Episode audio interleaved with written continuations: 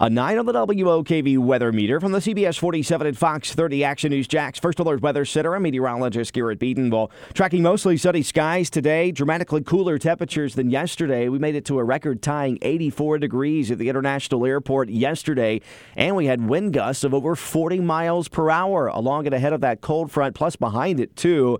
It'll be clear and chilly today after the upper 50s for highs, only down into the 30s. A little bit cool here overnight tonight in the lower to mid 30s, upper 30s to near 40, closer to the coast. But I think we stay just above freezing across most spots. Perhaps a little bit of patchy frost on elevated surfaces, but we have a dry air mass in place.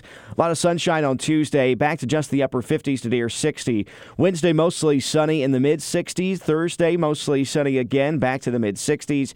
Near 70 degrees by Friday with partly sunny skies. So starting to slightly warm up by the end of the week, but still slightly below average to near average by the end of the week. So today will be breezy and cooler with highs just in the upper 50s to near 60 degrees.